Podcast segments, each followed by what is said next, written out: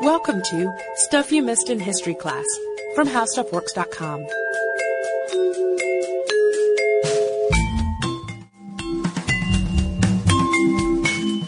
welcome to the podcast. I'm Sarah Dowdy. And I'm Deblina Chakraborty. And where we left off last time, we were talking about a story from the old western frontier, specifically talking about Cynthia Ann Parker and her son Quanah Parker, who was the last Comanche chief. And um, it, has been a sad story so far, one that we really kicked off with Cynthia Ann's own kidnapping when she was only nine years old. Yeah, focusing mostly on her life and what happened after that kidnapping. She was taken from her Texas family home, she and her brother and some more of her relatives. And while most of them were ransomed back, she never surfaced. They were never able to get her back or to find her. Uh, she was just sort of lost to them. Even even hear a word of her until the uh, mid 1840s, when reports of her started to to pop up, and soon enough, the picture was pretty clear. She was alive and well, and was in fact uh, living as a Comanche. She had been raised by Comanche parents. She eventually went on to marry a Comanche war chief named Peta Nocona, who was interestingly also her her captor, um, and had two sons with him, Quanah and Peanut, and a daughter named Prairie Flower, and um, by all accounts seemed to be completely content with her life, which was clearly something that disturbed the other settlers. They did sort of learn of her whereabouts and tried to ransom her back like they did the other relatives and she would not go. No, she wouldn't go and, and her people said, you cannot, you'd have to kill us. We, you cannot take her. We will not ransom her for any sum. Um, and, you know, I, I would imagine that would be relieving to hear that she was alive to her family, but most people were, were concerned about the news because here was this woman, you know, she had been kidnapped as a child and she was happy in her new life. She was happy living among the Comanche. She had no wish to return to her life with the settlers. Uh, so where we left off specifically, though, Cynthia Ann was going back whether she liked it or not. She had just been recaptured yeah, she had been recaptured and taken back to live with her biological family. And when we saw her last, she was not happy about this. She was very sad because she felt that her or she knew in her heart that her husband and her sons had been killed. Yeah, she believed that they had both, uh, both her sons and her husband had been killed in the raid where she was captured, uh, and she also just knew her her life as a Comanche woman was over. And I mean, aside from believing that her husband and sons were murdered, she was entirely miserable in this new situation. She tried to escape repeatedly from her from her family. And what makes it all the more sad is that she wasn't allowed to, well, she wasn't allowed to go back to her people clearly, but she wasn't allowed to leave or lead a, a, retiring life either. She was put into the public eye because, of course, she had been a well-known person since her kidnapping at age nine. I mean, she, we mentioned in the last episode, she was even used as a warning. Mothers would warn their children, don't wander too far from the house or you might end up like Cynthia Ann. So clearly the news of her recapture was huge, all over papers nationwide. And she ended up being celebrated in Austin, but clearly the crowd intimidated her, the attention frightened her. It was a woman who had gone through a lot of trauma recently, and it was almost more like she was being put on display as some kind of curiosity rather than somebody who they were genuinely glad to have back. Right. So she lived with her uncle for a time, and then with her brother, Silas Parker, and then finally she lived with her younger sister, Orleana. Neighbors remembered her as being incredibly helpful during this time. For example, she could tan hides, she sewed, she chopped wood, she even made herbal remedies, but they also remembered her as being incredibly sad. She was said to have slashed herself in a Comanche expression of grief. The moves to different family members just took her further and further away from the frontier and deeper into the forest. They would promise that maybe they'd let her go visit her her family and her friends at, at certain points, but yeah, they were just moving her further and further away from the country that she'd always lived in. Um, Prairie Flower seemed to to thrive. You know, she was obviously just a very young girl when her mother was recaptured, she grew up learning English, studying, but she unfortunately died in 1864 of pneumonia. And after that point, uh, Cynthia Ann really had no connection left to, to her old life and seemed to, to spiral, um, and died a few years later in 1870, also possibly of pneumonia or the flu. But um, like a lot of the story and a lot of the stories related to Quanah's life, there are different accounts depending on the source you look in, and a lot of sources say that she starved herself to death.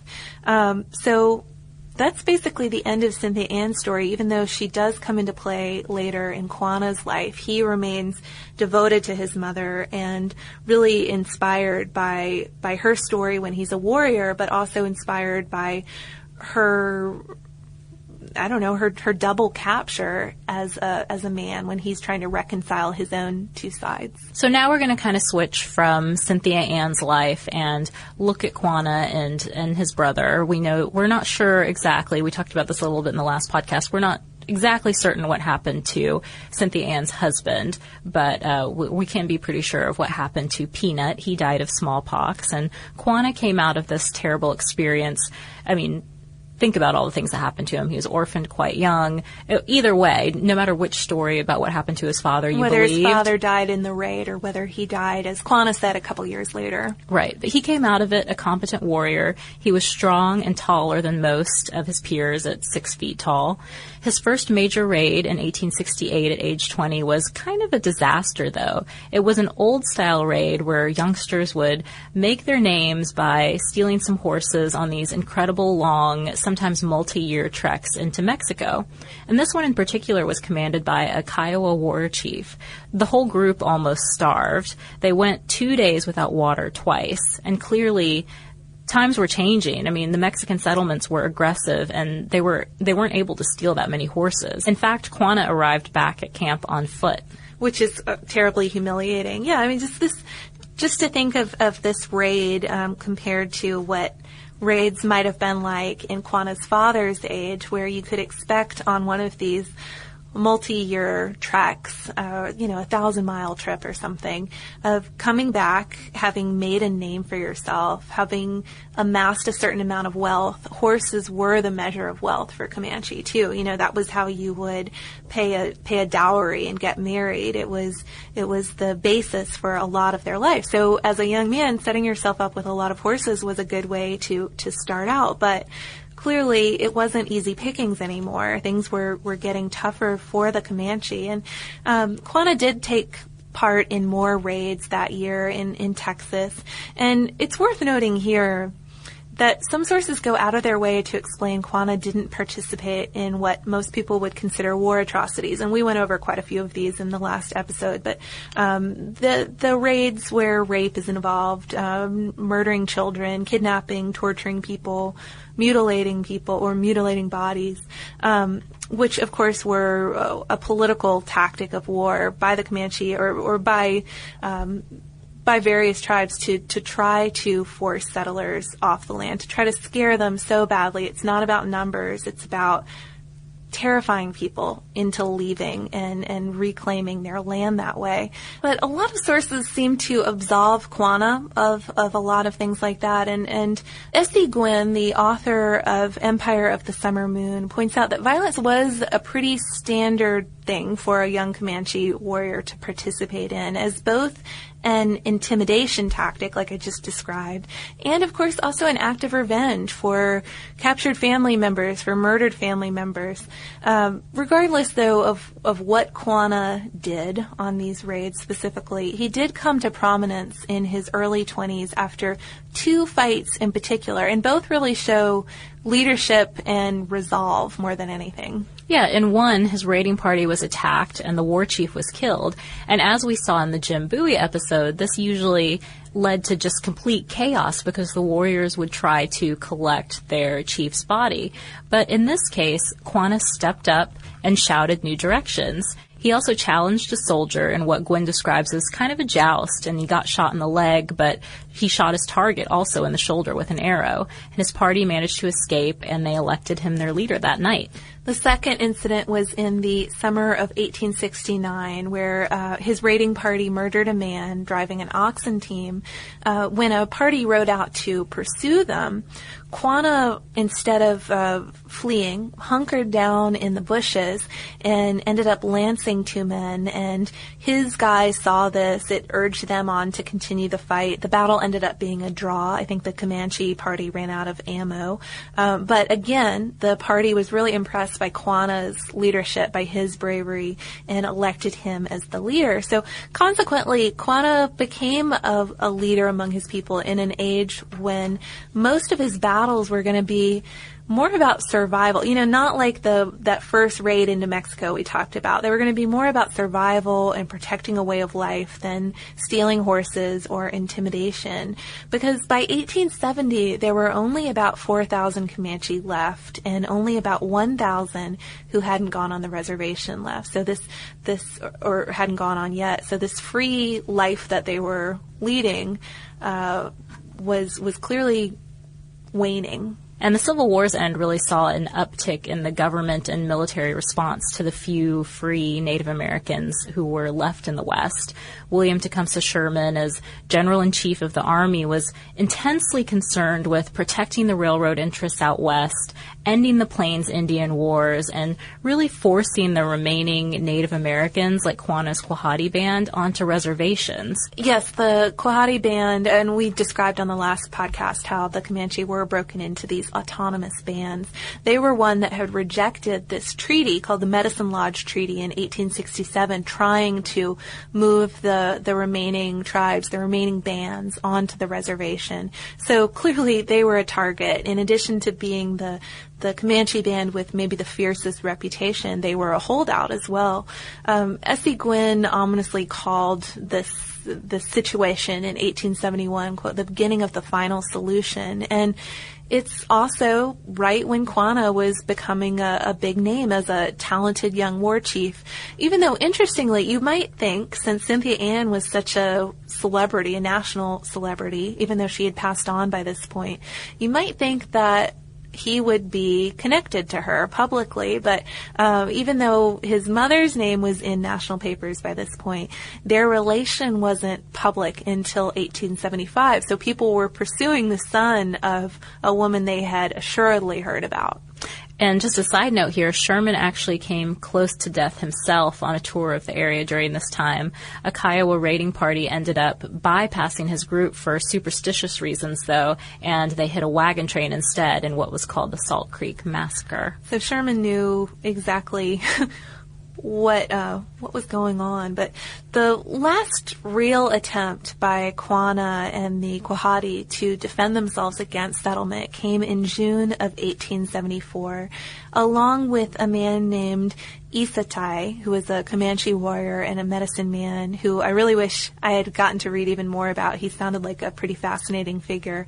Um, he had achieved a certain amount of unity among the bands, and he, along with Quanah, led anywhere between 250 and 700 Comanche, Cheyenne, and Kiowa warriors in an attack at Adobe Walls, Texas. And I mean, you'd think with numbers like that, there were just about 30 buffalo hunters inside, but the attack was a disaster. The buffalo hunters had these uh, these rifles with a really long range shot, and Quanah ended up being pretty badly wounded.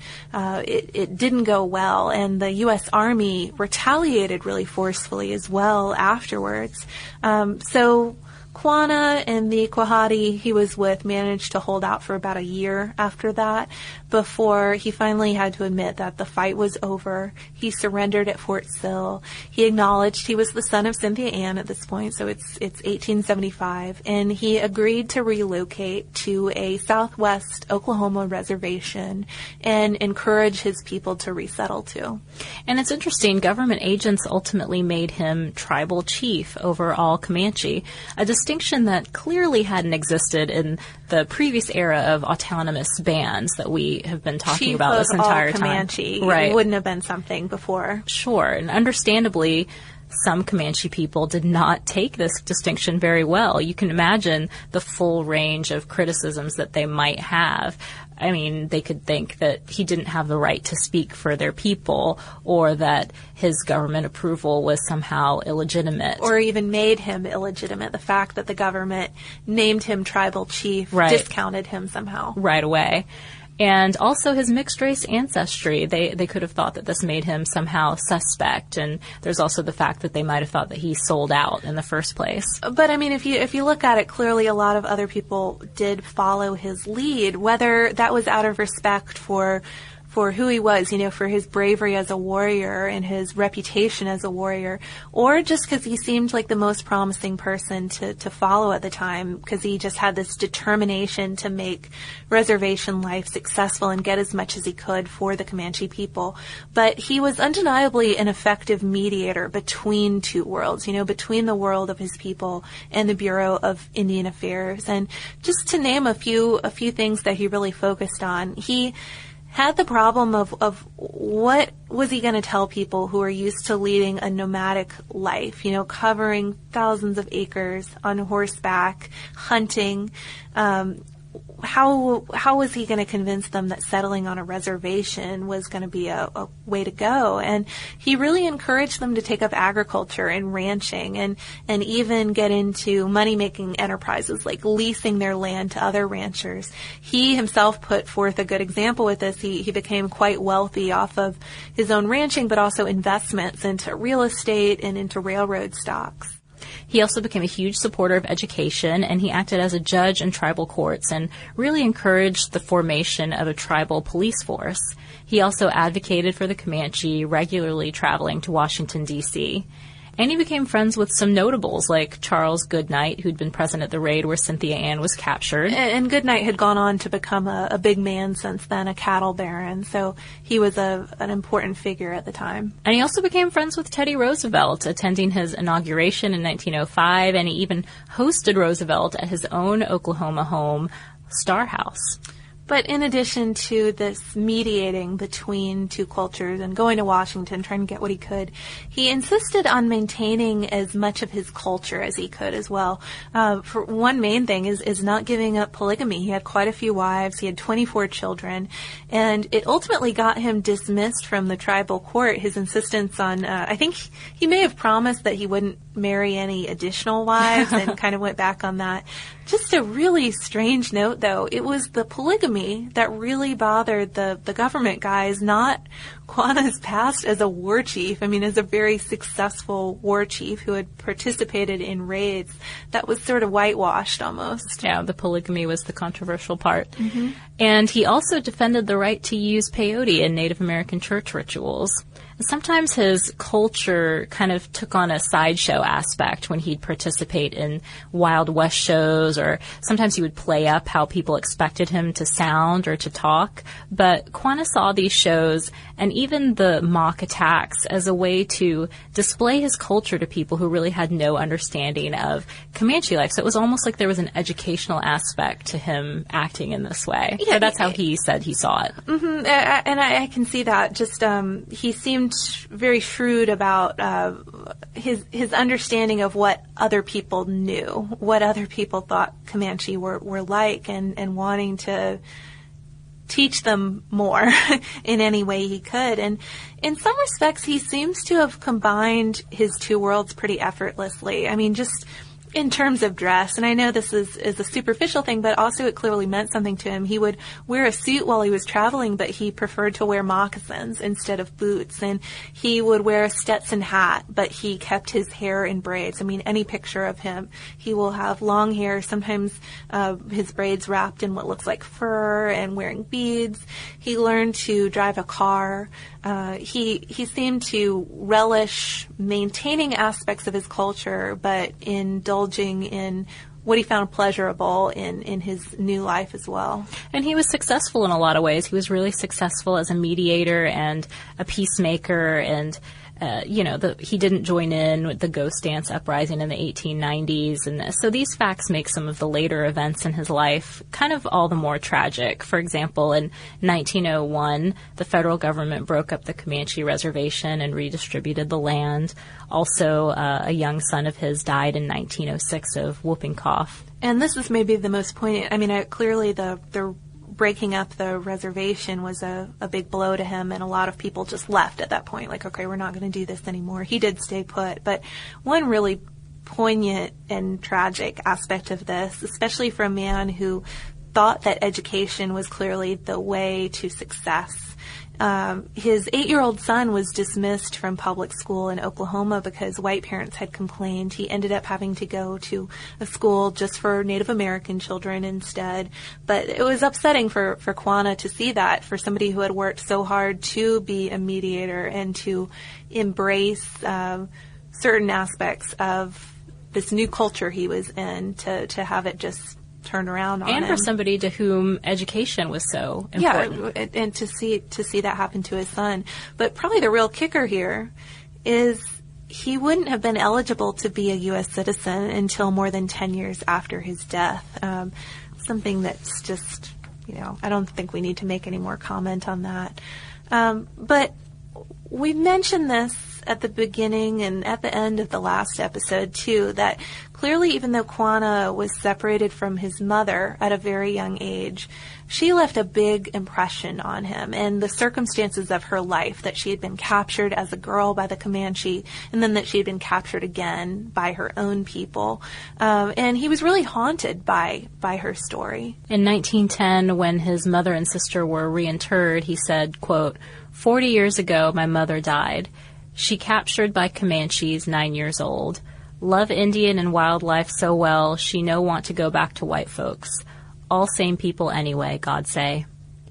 So before he died at Star House in 1911, he requested that he be buried not with his wives, but with his mother and his sister. And his grave reads, quote, Resting here until day breaks and shadows fall and darkness disappears is Quanah Parker, last chief of the Comanche. And that is in fact true because from that point on, the Comanche called their elected leaders chairman rather than chief. Um, so a truly remarkable life, sad story, somebody who just I don't know. I, I, think maybe just the talent he, he showed in, in these wildly different worlds was what stood out to me. Um, and that's just so poignantly mirrored by Cynthia Ann's horrible misfit sort of life. Uh, I mean, I know she did come to a comfortable situation among her Comanche people, but just being a captive twice in her life, uh, they they sort of twin each other in uh, in a very sad but fascinating sort of way. Um, one more thing I just wanted to mention too recently Jonathan and I recorded an episode on codes in World War II, mm-hmm. and we talked quite a bit about code talkers, focusing on the, the Navajo code talkers. But we did mention the Comanche as well, and um, and how the language was so complex. You know, it was a natural choice and one that they felt, uh, or one that the the military felt that it was unlikely the language had been compromised. you know, it was unknown to outsiders, and um, I I started just sort of thinking about that in terms of generations and thinking those young men who were Comanche code talkers. I mean, this would have been uh, their grandparents would have lived at the same time as, as Quanah Parker potentially, um, and how closely tied that is to to this era, and to have these men who signed up to go serve. I believe that most of the Comanche were in Europe, in the European theater, but to have them sign up, they were thrilled to be able to use their language in an official capacity and serve the United States and serve with their cousins and their friends. Um, just tying all that together was neat to do. And while we're on the topic of the importance of the Comanche language, we should give another shout out to Dr. Day, right, Sarah? Dr. Kenneth Day of the Learn Comanche project. Yeah, I think he said that he they might have an online learning course coming up sometime soon in the future, so that'll be interesting. We did our best with our Comanche pronunciation. We tried. any mistakes that we made are not any result of any advice that he gave us. And we will say it's supposed to be a notoriously hard language, so you know, give ourselves a little pat on the back there for, for well, trying. Just, just excusing any any possible slips. You know, we did our best. So we have kind of a mixed bag of mail today. We have a little email, and then I think we have some real mail, right, Sarah? We do. So first of all, we have a note from Kristen, and she says, I wanted to send you a picture of what I'm working on while listening, the scroll to my final viola. I'm finishing violin making school in Chicago and have been working my way through every episode for the past few months. Your podcast keeps me more focused than music, especially the last six weeks for my final exam. She also gives us, she goes on to give us some music related episode suggestions, and we'll just hang on to those in case we use them in the future. We love music podcasts. They're We so do. much fun to do, and we also saw uh, some of her pictures too of of the instruments she's working on. They're really beautiful, and it looks like a super fun thing to be training for. Um, we also wanted to thank a couple of our listeners who sent us in stuff. Listener Tepi, and I hope I'm pronouncing your name correctly, sent us a, a comic called Murder Dollhouse that uh, he illustrated himself, which is really cool. That sounds like kind of a spooky story. Well, plus all these awesome little postcards with illustrations that have funny sayings such as, I'm not a bowl of milk. I don't mix with flakes. um, also, thank you to listener Judy, who sent us um, some information about the museum she works at, too. She's at Epworth by the Sea uh, in St. Simons, which is Georgia. So thank you both. Have you ever been to St. Simons, Deblina? I have not. It's a nice little place. That's what I hear. I like I like South Georgia trips. I have a one branch of the family is from down there, so Oh, cool. it's fun to visit. Um, anyway, thank you both for for sending along nice gifts like that, and thank you too for for all the emails we receive, such as our instrument maker. Yeah, if you want to send us any notes about what you're doing while you're listening to the podcast, or you want to give us some suggestions like this listener did, you can write us at we're at History Podcast at discovery.com, or you can look us up on Facebook, and we're on Twitter at Missed in History. And if you want to learn more history topics, more culture topics, all sorts of things like that, we of course have tons and tons of articles, all of them to be found on our homepage at www.howstuffworks.com. For more on this and thousands of other topics, visit howstuffworks.com.